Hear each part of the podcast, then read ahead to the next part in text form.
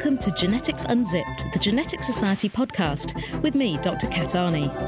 In this episode from our series Exploring 100 Ideas in Genetics, we're hunting down Huntington's disease, discovering why viruses are so important for geneticists, and chasing the science behind spider goats.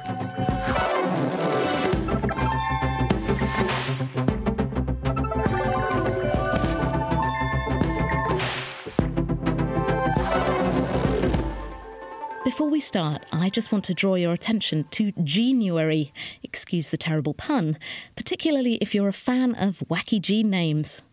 Every day throughout January, the Genetic Society will be tweeting about a different gene, so do follow them at at GenSocUK to get your fix of genetic fun from armadillo to Van Gogh. And while you're listening, please do take a minute to subscribe on Apple Podcasts or wherever you get your podcasts from. And it would be great if you could rate and review the show. And of course, tell all your friends. Every other episode of Genetics Unzipped, we're going to be celebrating the Genetic Society's centenary year by exploring some of the top 100 ideas in genetics. So sit back and enjoy these three tales from the world of genes, genomes, and DNA.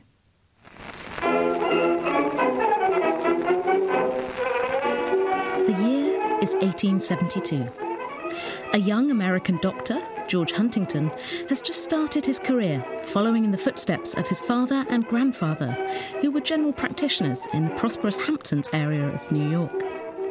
Graduating from Columbia University the year before at the tender age of 21, George is keen to make an impression on the medical world building on a series of intriguing cases first gathered by Pa and Grandpa Huntington, all ancestors of one Geoffrey Francis, who emigrated from England in 1634. George realises that a number of his patients all have the same terrible and progressive disease, and that it runs in families.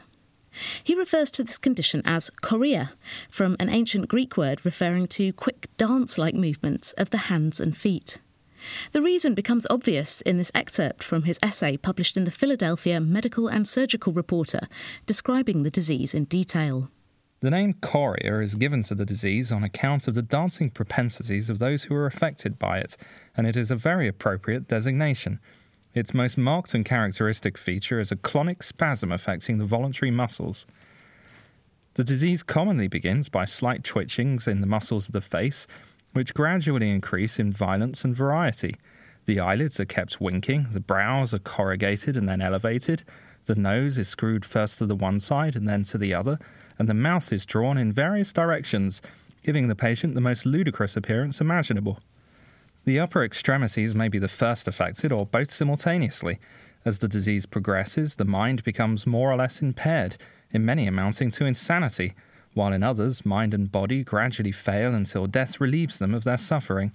When either or both the parents have shown manifestations of the disease, one or more of the offsprings invariably suffers from the condition. It never skips a generation to again manifest itself in another. What quickly became known as Huntington's chorea, and later Huntington's disease, was actually well known for centuries, referred to as magrums by New Englanders since the 1600s, and familiar since the Middle Ages. The first definitive medical description actually comes in 1842, 30 years before George Huntington's paper, in a letter from a Dr. Charles Oscar Waters, which notes the key symptoms of the disease and its hereditary nature. In 1846, Charles Gorman had noticed that cases tended to cluster in isolated populations, and by 1860, Norwegian physician Johan Christian Lund had also noted an unusually high prevalence of the condition in people living in the remote area of Setesdalen. But as is so often the case, it's the guy with the best PR who gets the glory. By the early 20th century, geneticist William Bateson, who rediscovered Mendel's laws on inheritance, had used genealogies from affected families to figure out that Huntington's follows a pattern of autosomal dominant inheritance. This means that getting just one faulty copy of the gene from either parent is enough to cause the condition, although it would take another 80 years for researchers to track down the actual gene responsible. But while scientists got on with figuring out the molecular nuts and bolts underpinning Huntington's disease, society got on with being absolutely terrible to families affected by it. Back in colonial New England, people with Huntington's were treated as witches and publicly burned to death. Jumping on the hot new trend for eugenics at the turn of the 20th century, US researchers began tracing detailed family records from affected families and calling for them to be forcibly sterilised so as to avoid passing the condition onwards. In 1916, American geneticist Charles B. Davenport, director of the Biological Laboratory at Cold Spring Harbor in New York and founder of the Eugenics Record Office, published a paper based on family trees in New York and New England, drawn up by physician Elizabeth B. Muncey. In it, he argued that a vast number of cases had stemmed from just a handful of initial progenitors who'd come as colonists to the US and therefore this was justification for immigration restrictions, surveillance of families, and compulsory sterilisation. Another absolutely terrible person in this tale is Connecticut psychiatrist Percy Vessie, who in 1932 traced one of his own Huntington's patients back to her 17th century colonial forebears, three married couples from the English village of Bures in Suffolk, who he saw as the likely seeds of all the US cases of Huntington's disease. As evidence, he cited witchcraft accusations against one woman and her relatives, along with misconduct by the men, and argued for rigid sterilisation of affected families. We can't be smug about our own record here in the UK either. In 1933, The Lancet printed an extract from Vessie's paper, boasting that We Britons may congratulate ourselves on their loss, for there can be no doubt that these men and their progeny were undesirable characters and would nowadays be classified as belonging to the social problem group. And in 1934, British neurologist MacDonald Critchley shamefully added to the stigma by claiming that all members of affected families were liable to bear the marks of a grossly psychopathic taint, and the story of feeble mindedness, insanity, suicide, criminality, alcoholism, and drug addiction becomes unfolded over and over again. Ugh. In fact, Vessie's tale of enchanted ancestors turned out to be misleading. In a fascinating feature published in The Lancet much later on, writer Alice Wexler, whose own family is affected by Huntington's disease, points out that Vessie had confused Eleanor Knapp, the immigrant ancestor of Huntington's families in Connecticut, who was never accused as a witch, with Goodwife Knapp, an unrelated woman who was executed as a witch. We've come a long way since the hashtag problematic attitudes of the 1930s, at least one might hope, but the scientific story of Huntington's disease has made similar leaps in understanding. In 1983, researchers tracked down the location of the responsible gene fault to human chromosome 4, and by 1993, the actual gene, known as huntingtin, had been identified and sequenced. It quickly became obvious that in people with the disease causing version of the gene, a short section of DNA, just three letters long, was repeated over and over, far more times than in the healthy version. When the gene is decoded within brain cells to make huntingtin protein, this so called triplet repeat, the DNA letters C, A, and G, encodes an extra long run of glutamine amino acids. That's one of the building blocks of proteins. We also know how the triplet repetition happens. It turns out that the molecular machines responsible for copying DNA when cells divide struggle to accurately copy highly repetitive stretches of DNA. Sometimes they lose their place and slip or stutter, sticking in or removing a few extra repeats here and there. It's a bit like trying to read the same word repeated many times over and over in a book. You probably lose your place and forget exactly how many you've read.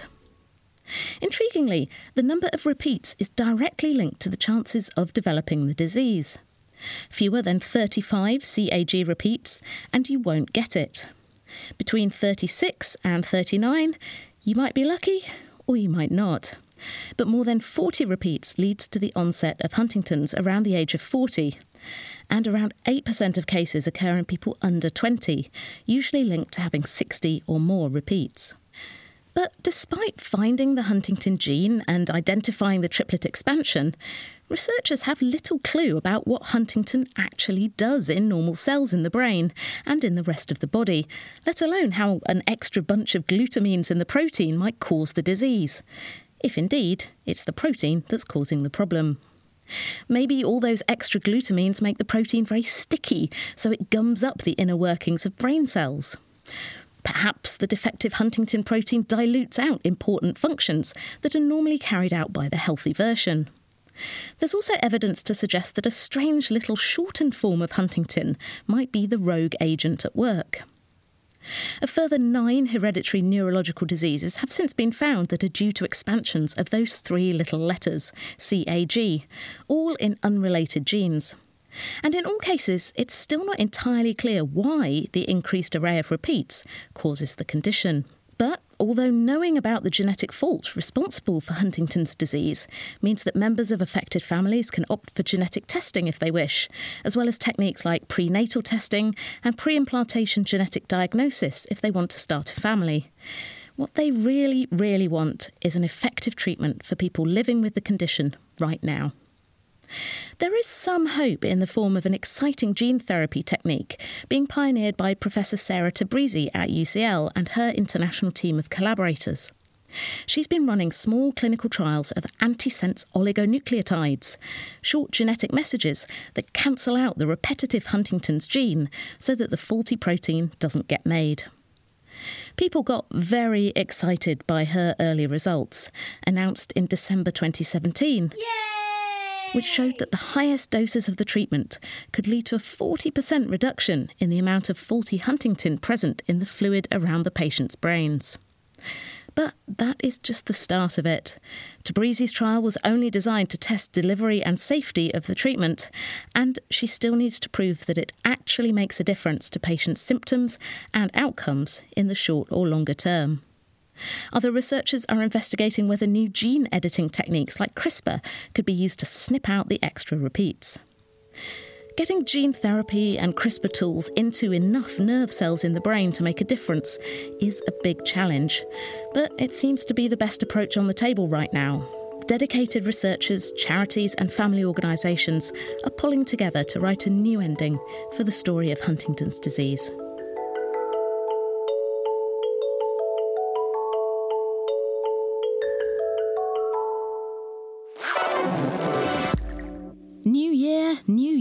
So they say.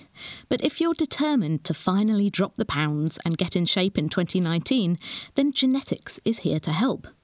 Come along to the Royal Institution in central London on Friday, the 11th of January at 7pm to hear Dr. Giles Yeo talk about his new book, Gene Eating The Science of Obesity and the Truth About Diets, to find out whether you really can blame your genes with a G for the fact that you can no longer fit into your genes with a J. Go to rigb.org to buy tickets and use the code UNZIPPED01 at the checkout to get £6 off a standard ticket. That's rigb.org and use the code UNZIPPED01.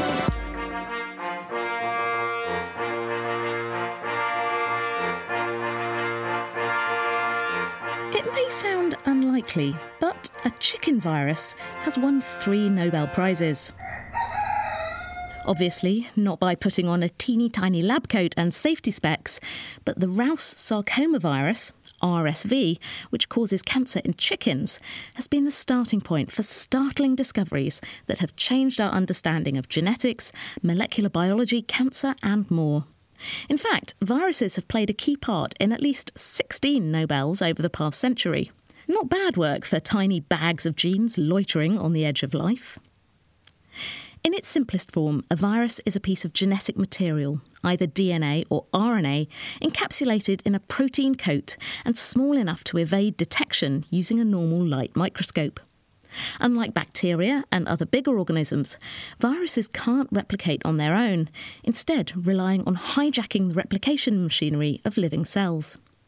Despite this limitation, they get absolutely everywhere. From bacteria and amoeba viruses to viruses infecting every species of plants and animals, where there's life, there's viruses.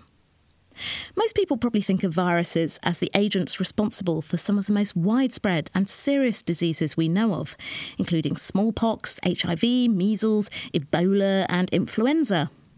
We also now know that some viruses can trigger cells to run out of control and form tumours, such as the Rous sarcoma virus in chickens, breast tumour viruses that affect mice, and feline leukemia virus, which causes blood cancer in cats. Other viruses merely significantly increase the risk that cells will run out of control, such as the human papillomavirus, HPV, which is strongly linked to cervical cancer and several other forms of the disease. And on the more mundane side, viruses are responsible for illnesses like the common cold and stomach upsets. Rather than thinking of viruses as a pain in the posterior, geneticists have a lot to thank viruses for. Since the discovery of the first virus in the 1880s, that's tobacco mosaic virus, or TMV, a rod shaped virus that causes mottling on the leaves of tobacco plants. Studying these tiny particles has shed light on many of the fundamental processes in biology. Just take the example of the Rous sarcoma virus, which was discovered in 1911 by US researcher Peyton Rous, who noticed that injecting a cell free extract of mashed up chicken tumour into healthy birds could induce tumours to form. In 1975, David Baltimore, Renato Dulbecco, and Howard Temin won a Nobel Prize for discovering that RSV and other similar viruses could turn their RNA based genome back into DNA and insert themselves into the host genome, an act known as reverse transcription. As well as smashing the established wisdom that information couldn't flow from RNA back to DNA, retroviruses like RSV, along with others such as HIV that came along later, rewrote our understanding of how viruses can interact with the genome.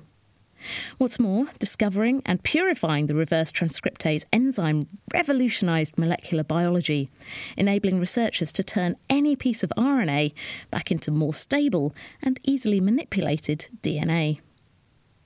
Another RSV based Nobel went to Michael Bishop and Harold Varmus in 1989. While using the latest fancy DNA mapping and sequencing techniques, they were very confused to see that healthy chicken cells appeared to contain the same genes as RSV without being infected by the virus. This led Bishop and Varmus to discover oncogenes. These are normal genes inside cells that are usually responsible for controlling cell growth and proliferation. If these genes become mutated and overactive, then a cell will grow out of control into a cancer.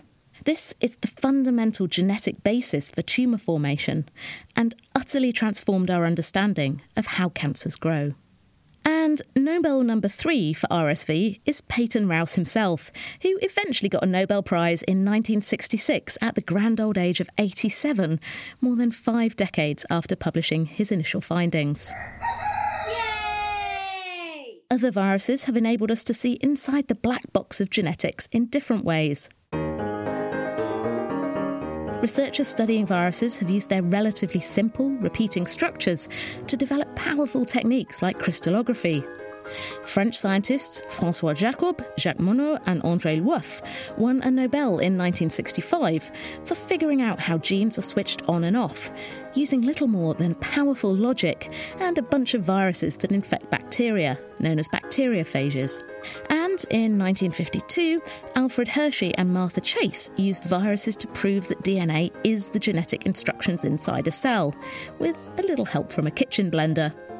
Sadly, Chase wasn't able to receive a share of Hershey's 1969 Nobel Prize, despite doing virtually all of the practical work. And of course, there's plenty of benefit in studying viruses themselves, and not only in order to develop vaccines and treatments for viral diseases. Viruses are the mainstay of gene therapy due to their ability to sneak into cells and deliver a genetic payload. And they're often used as a way to deliver gene editing tools like CRISPR into cells.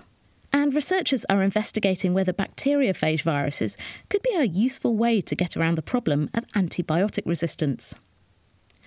Finally, the weird and wonderful world of viruses shows us what's possible in biology. In 2003, scientists were shocked to discover a simply enormous virus that infects amoebas, as big as some bacteria and large enough to be seen with a normal light microscope. This viral freak of nature, known as mimivirus, has now been joined by other giant viruses, well, giant in viral terms, which have unusually complex genomes and many genes that have previously only been associated with cellular organisms. And I have no doubt that the viral world has many more secrets waiting to be discovered.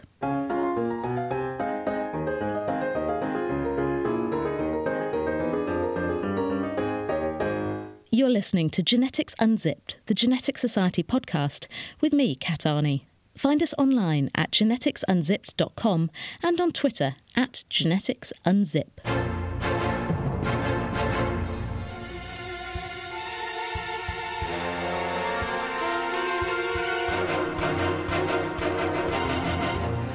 What's stronger than steel, tougher than bulletproof Kevlar, can withstand temperatures ranging from 200 Celsius down to minus 40, can stretch up to five times its length without breaking, and is made by squeezing goop out of an arachnid's backside. The answer is, of course, spider silk, one of the most remarkable substances produced by a living organism that we know of. It's also a fibre that humans have been exploiting for thousands of years, from Aboriginal fishing lines and Pacific Islanders' nets to crosshairs in telescopes and gun sights in more recent years. Spider silk's naturally antimicrobial and hypoallergenic characteristics have also seen it put to good use in medicine.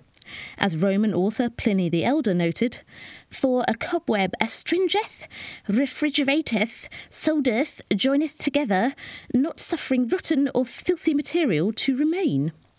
And cobwebs were often used as bandages in the ancient world. An old Chinese remedy also suggests that a cobweb placed secretly beneath the collar on the seventh day of the seventh month will cure forgetfulness and dull mental conditions, although I am less convinced of the evidence base for that one. But it's spider silk's physical properties, as well as its medicinal benefits, that are getting researchers excited, with potential uses including lightweight, waterproof, and even bulletproof clothing, ropes, nets, sails, parachutes, bandages, and all sorts of other biomedical devices.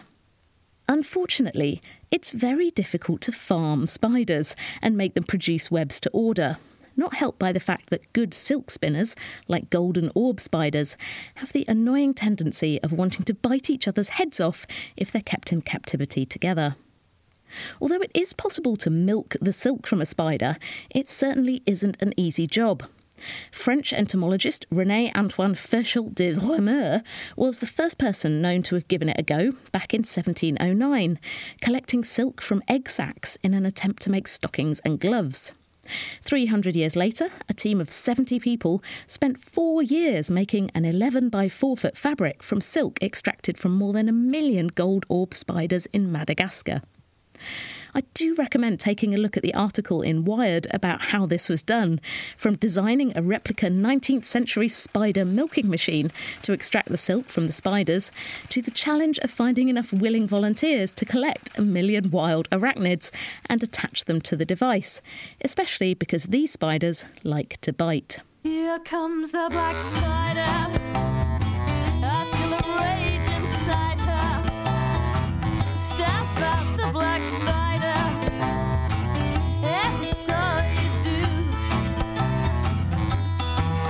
Rather than ever larger banks of spider milking machines, the solution to mass produced spider silk lies in genetic engineering. The key components of spider silk are spidroin proteins, encoded by, unsurprisingly, spidroin genes. The first spidroin gene, spidroin 1, was identified in 1990, with spidroin 2 following two years later, both from an American species of golden orb weaver called Nephila clavipes, also known as the banana spider. And now we know the sequences of the spider silk genes, researchers can put them to work, using genetic engineering techniques to insert spidroin genes into more biddable organisms that will churn out silk proteins to order. One idea is to produce spidroin in E. coli bacteria, which can be easily grown up in bulk in the lab. But spidroins are large, repetitive proteins, which makes them tricky for the bugs to manufacture. Other labs have worked on getting spidroin genes into tobacco and potato plants so that they will produce spidroin. But by far the most fantastic idea comes from Professor Randy Lewis. In 2011, at the University of Wyoming, he announced that he had managed to put spidroin genes into a female goat, Freckles, so she would produce silk proteins in her milk. Sadly, this spider goat couldn't spin webs or scale buildings like Spider Man, but she did spark a huge amount of interest in the possibility of large scale silk farming. Lewis trademarked his resulting silk, which he called BioSteel, and set up a company, Nexia Biotechnologies, to exploit the idea. Lewis now maintains a breeding colony of around 30 spider goats at his new lab at Utah State University.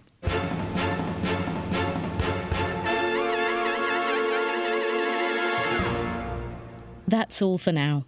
You can still watch the fantastic Royal Institution Christmas lectures on iPlayer in partnership with the Genetic Society and featuring the fantastic Alice Roberts, Aoife McLysaght, and Fran Scott, all of whom appeared in the last episode of Genetics Unzipped to give us a sneak peek behind the scenes. For more information about this podcast, including show notes, transcripts, links, references, and everything else, head over to geneticsunzipped.com.